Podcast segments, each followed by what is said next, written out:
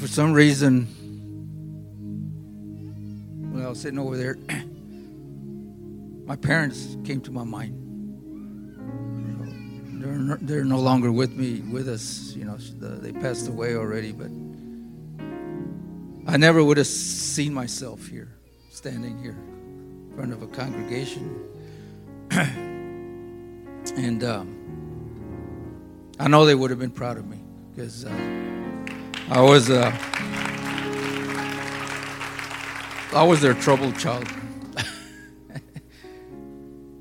and uh, of course everybody, all my relatives knew my wife, and, but I didn't know her before they did. They would always tell her to stay away from me, but she didn't listen. So. and I'm glad. um, I want to uh, thank Bishop for his leadership. We love and honor you and Sister Jackson and uh, the family. I also want to thank my wife for her prayers towards me right now. She knows that uh, this isn't my comfort zone. You know, speaking, speaking in front of a congregation, and no matter what size it is. When I'm in a group setting and, and I don't, don't know everyone, I usually just stay silent. You know, uh, I let everyone else do the talking. I'm, I'm most, more comfortable on a one on one conversation. Mostly I prefer to listen and uh, just to observe. But here I am per Bishop's request. I do thank you, Bishop, for all, all that you do. I, I know it's not easy. Um, as a disclaimer, I want to I want to say that uh, I'm not here to be throwing any stones at anyone because uh, I didn't bring any. My pockets are empty. Bishop is in charge of that department. He does the correcting for his sheep. He is our shepherd, and we follow him as he follows God.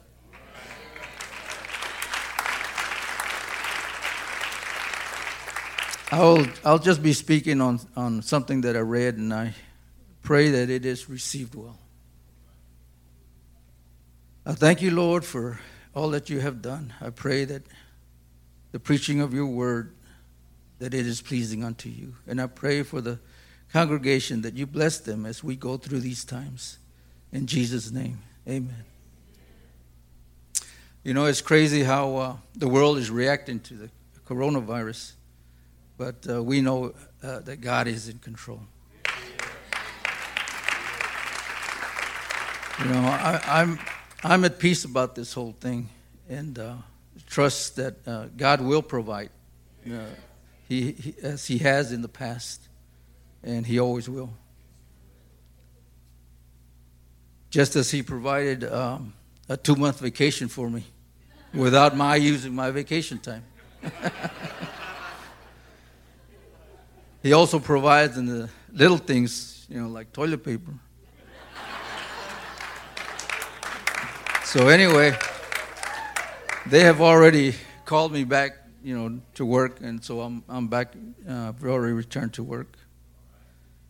Um, before we were furloughed, uh, back in March, when all this began, a, uh, a, a coworker was listening to the news and, and started hearing all about the virus in China and all that.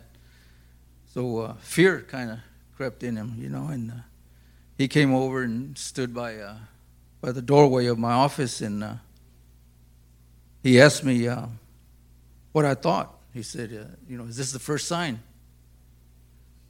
I go, "The first sign." He says, "You know, the end." I said, "Oh no, this isn't the first." He said, "There's there's many signs." Says, uh, it's just that people haven't paid attention. Yeah. Or actually, they, they, they, don't, they don't know. You know. So I, get I guess I added more fuel to his fire. So. Sister uh, Sister Ruth Jackson had read this scripture in uh, in her teaching one Sunday morning, which uh, was kind of a confirmation for me to to talk about this. So um, it was in Second Thessalonians, uh, chapter two, verses one to three.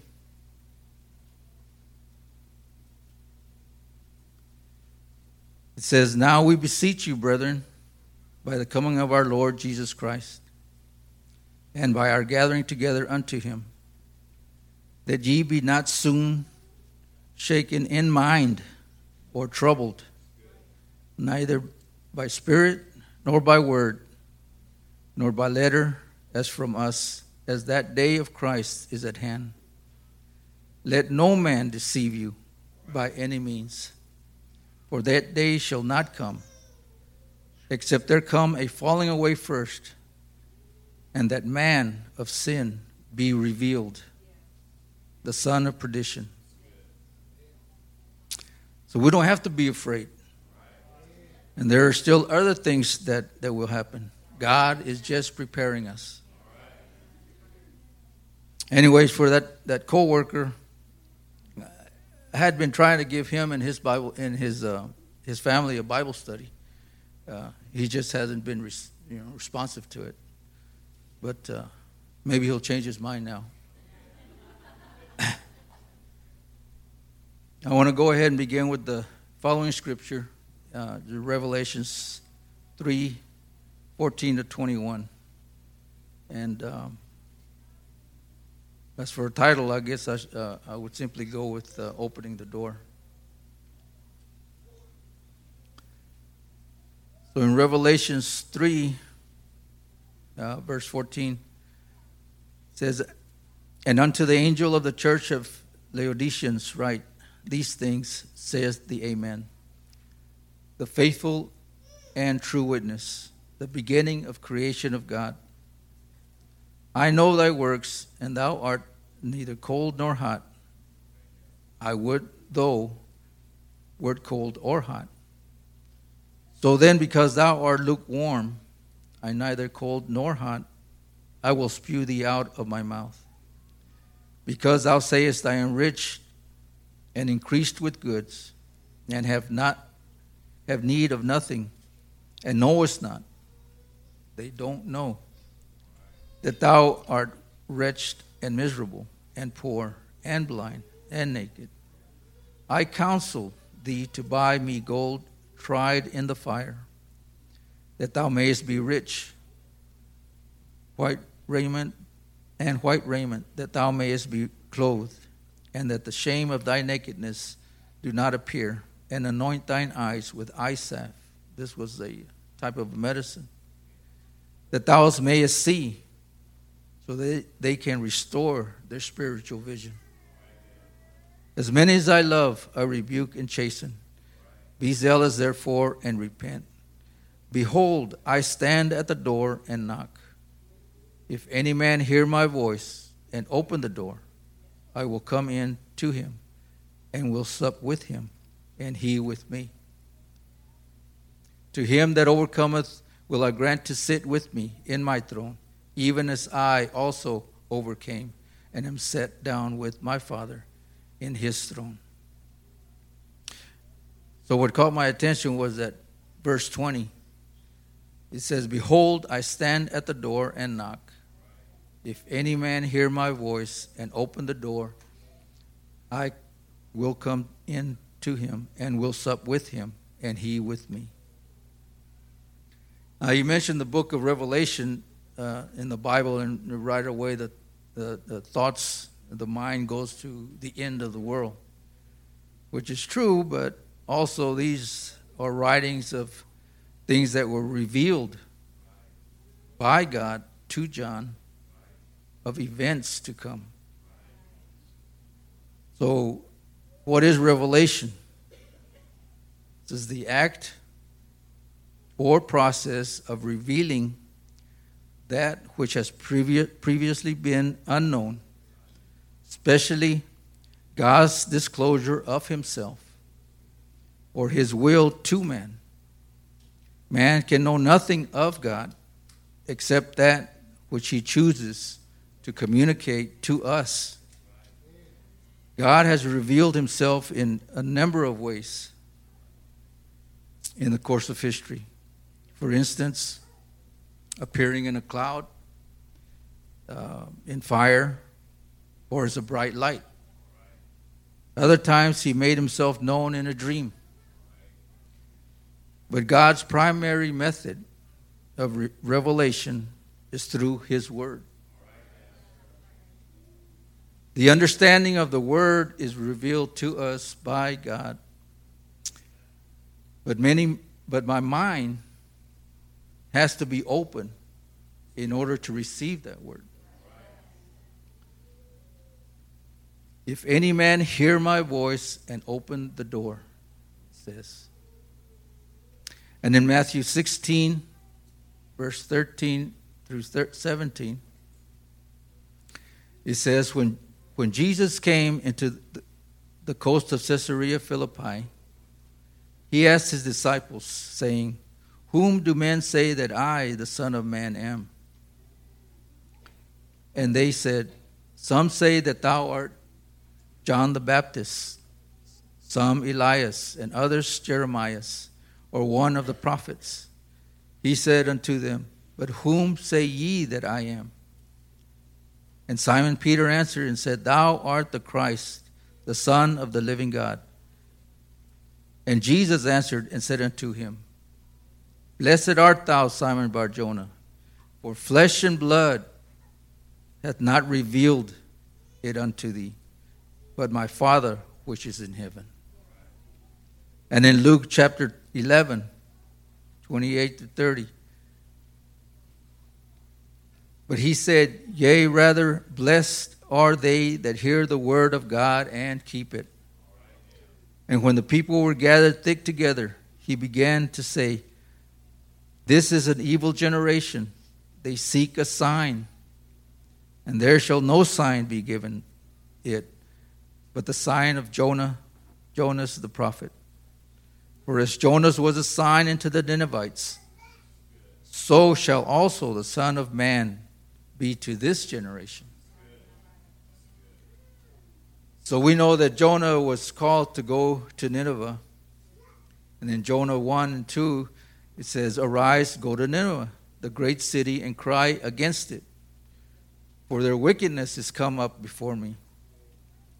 Then if we skip down to chapter 3, verse 5, we see that the people of Nineveh believed God.